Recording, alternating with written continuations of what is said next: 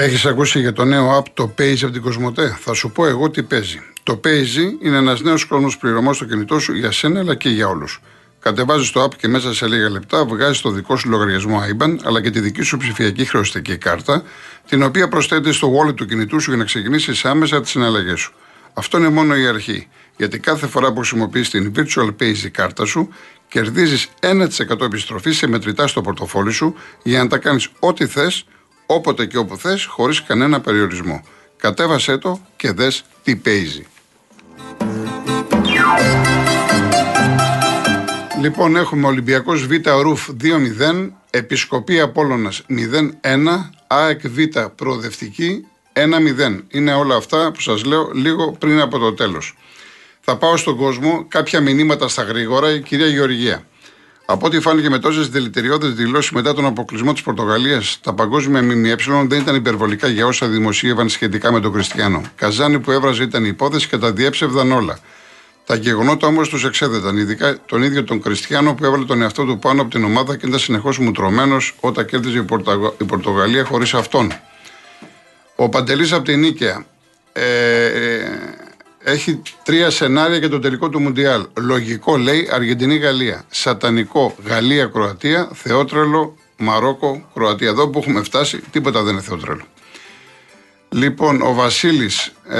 Παράδειγμα προς μίμηση η Κροατία με ένα πρωτάθλημα κατώτερο του ελληνικού. Παράγει συνεχώς παίκτες, αλλά εκεί δίνουν ευκαιρίες. Βλέπεις Δυναμό Ζάγκρεπ. Ο κορμός είναι με 20 Κροάτες και οι εθνικές τους μόνο με Κροάτες προπονητές. Σπουδαία νοοτροπία, μπράβο τους. Κανένας, μόνο Κροάτες προπονητές είναι στην εθνική ομάδα της Κροατίας.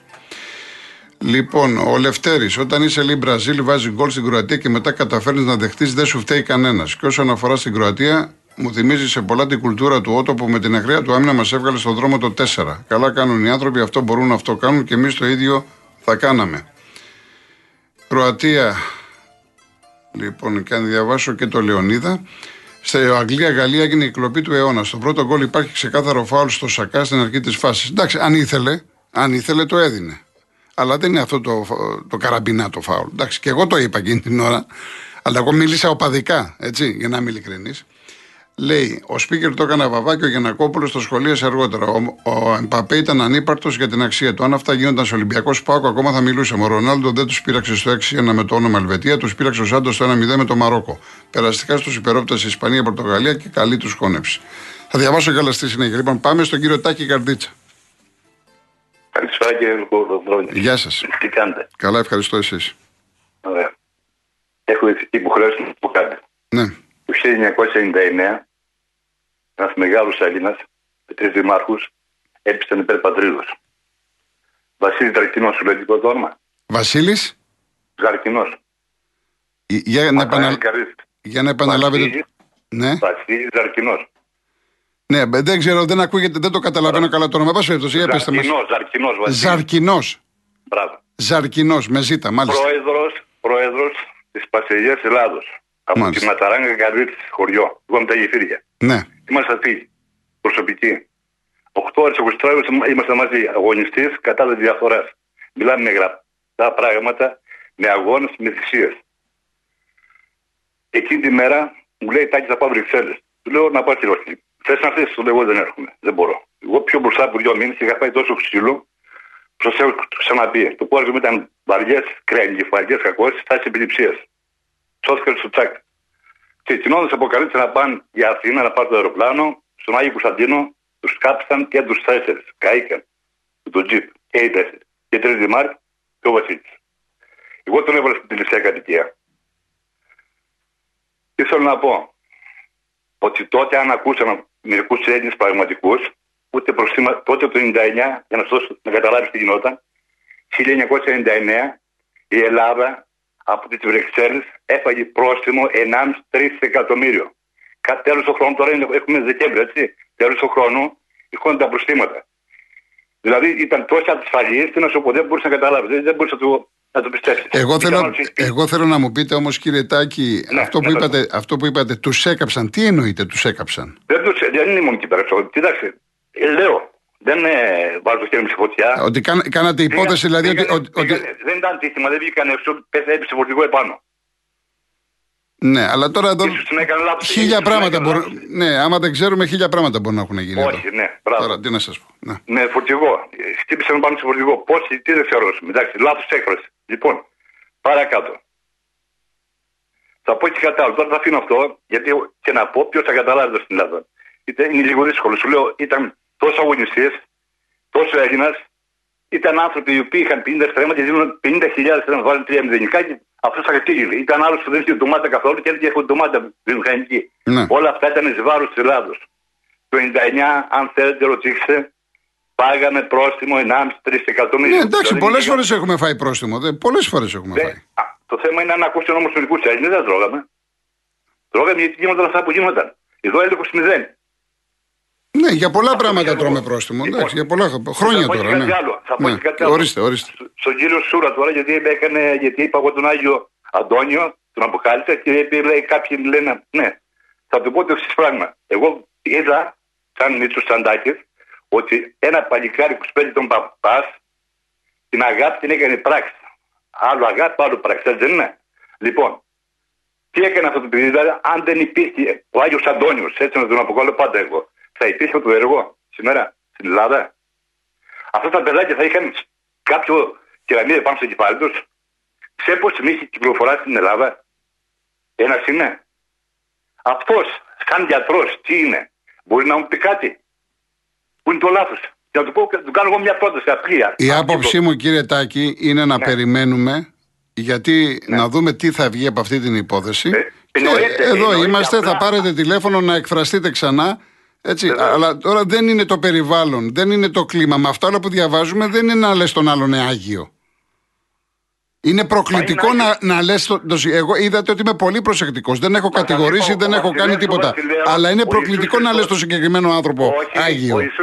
Ο Ιησούς Χριστός είπε από τις πράξεις και μόνο τα κρίνεις τους ανθρώπους. Αυτοί οι άνθρωποι είναι άγιοι, έχουν αγάπη. Αγάπη σημαίνει να μπορείς να παίρνεις, να δίνεις και να δίνεις περισσότερα. Εδώ θα είμαστε, κύριε Τάκη, εδώ θα είμαστε. Λοιπόν... Τελειώνω. Μια πρόταση απλή. Ναι. Να βρεθούν δύο άτομα, τώρα με ακούνε, έτσι. Και να πούνε ότι εγώ είμαι ο Κώστας, ο Τάδε, και θα πάρω αυτή εκεί πέρα που έχουν τα παιδάκια, δύο παιδιά να τα μεγαλώσω εγώ. Όπου ξέχνει Άγιος Αντώνιος. Για μένα Άγιος Αντώνιος. Θέλω το ξέρω. Να σε καλά, κύριε Τάκη μου, να σε καλά, τα ξαναπούμε. Ευχαριστώ. Γεια χαρά. Πάμε στον κύριο Γιώργο Χαλκίδα. Ναι. Ορίστε. Καλησπέρα. Πολύ βαριά η περίπτωση. Εγώ θα γυρίσω. Στο ποδόσφαιρο. Πολύ ωραία, καλά θα κάνετε. Και ξέρετε κάτι, έχουμε ακούσει πάρα πολλούς ανθρώπους. Τώρα ας ακούσουμε τι έχει πει και ένας ποιητής για το ποδόσφαιρο. Ναι. Ποιος είναι αυτός? Ο Πιέρ Παόλο Παζολίνι. Μάλιστα. Στο ποδόσφαιρο υπάρχουν στιγμές αποκλειστικότατα ποιητικές. Είναι οι στιγμές του γκολ.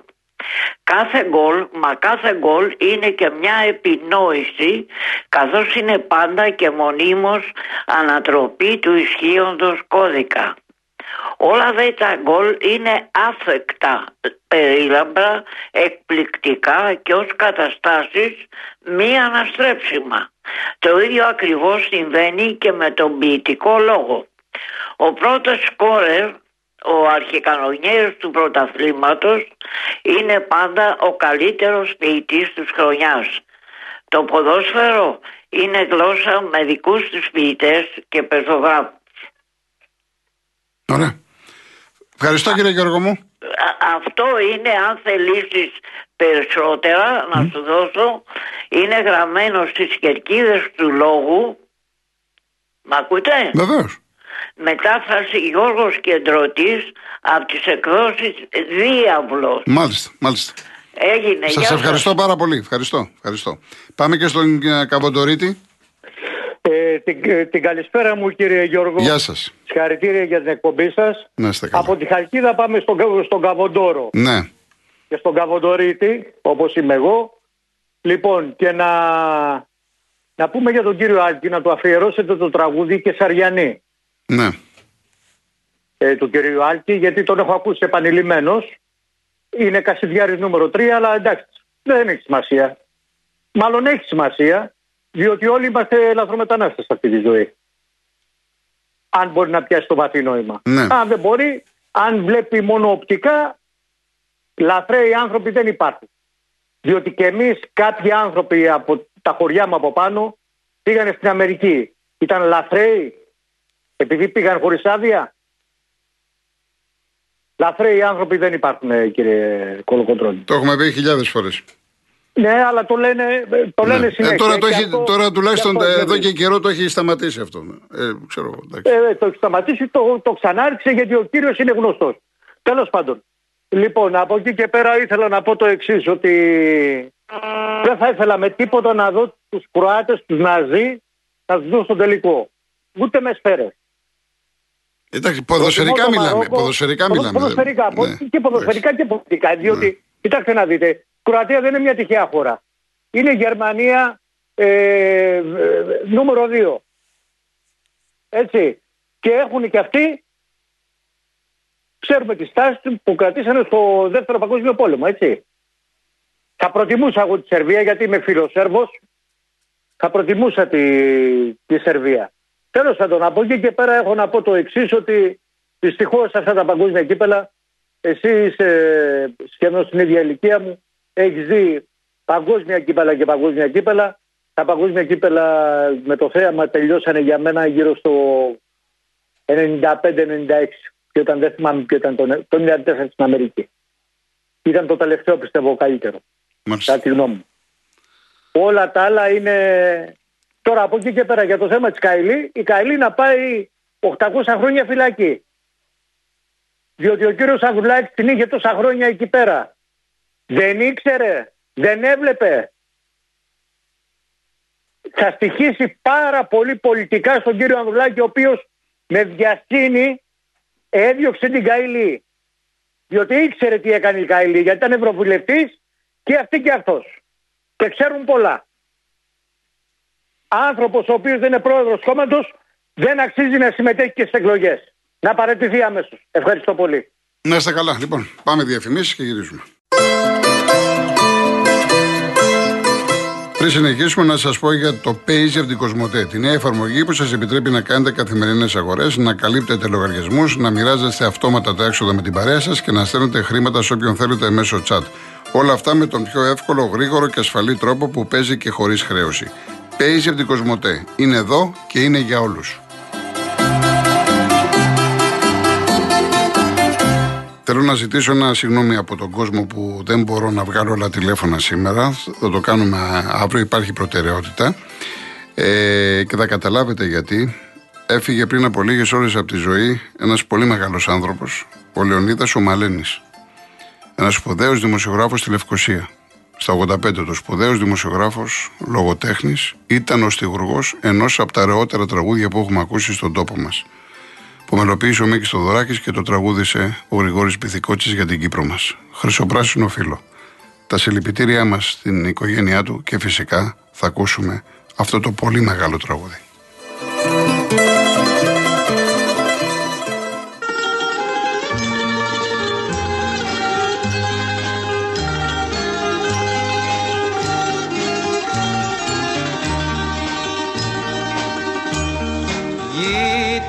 Λεμονιάς της ελιάς, γη της αγκαλιάς της χαράς, γη του πέφτου του κυπαρισιού, των παλικαριών και της αγάπης, χρυσοπράσινο ρηγμένο στο πέλαγο.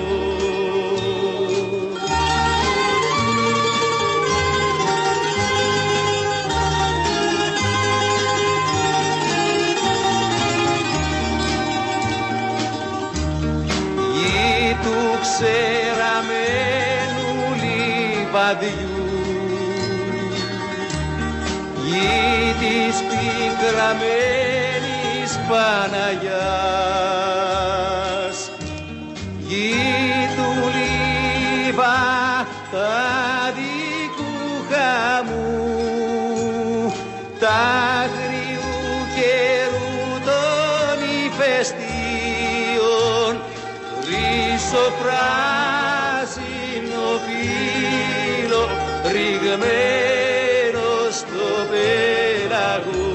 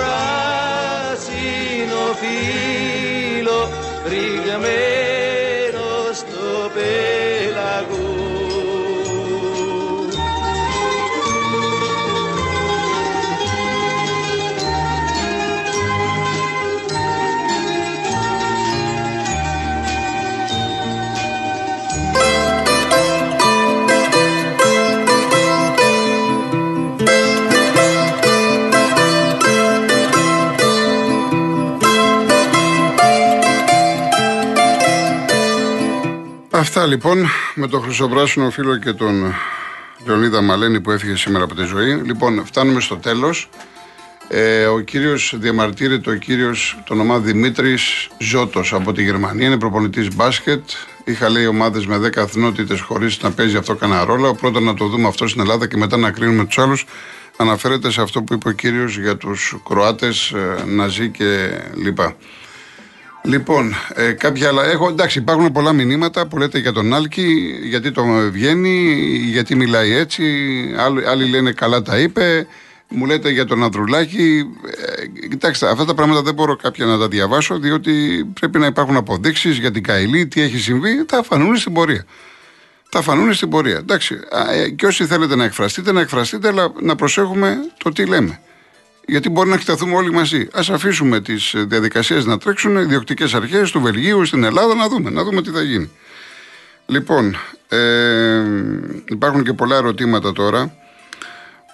Ο Γκάνεα Χρήστο Πετρούπολη, δεν ξέρω τι ακριβώς έχει. Έχουν δώσει από τον Παναθηναϊκό επιπλοκές λόγω κορονοϊού και τυπάει για αριστερό μπακ. Ο Μπαλογιάννης που μου λέει στο όφι, καταρχάς δεν είναι αριστερό μπακ. Το παιδί είναι χαφ, τον έχουν γυρίσει στο νόφι αριστερό μπακ.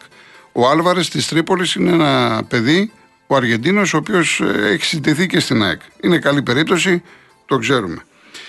Λοιπόν, για την Παιανία που με ρωτάει ο Νίκος από το Περιστέρι για την εθνική ομάδα, είναι κάτι που παίζει καιρό, δεν είναι καινούριο. Η Παιανία ανήκει στην οικογένεια Βαρδινογιάννη,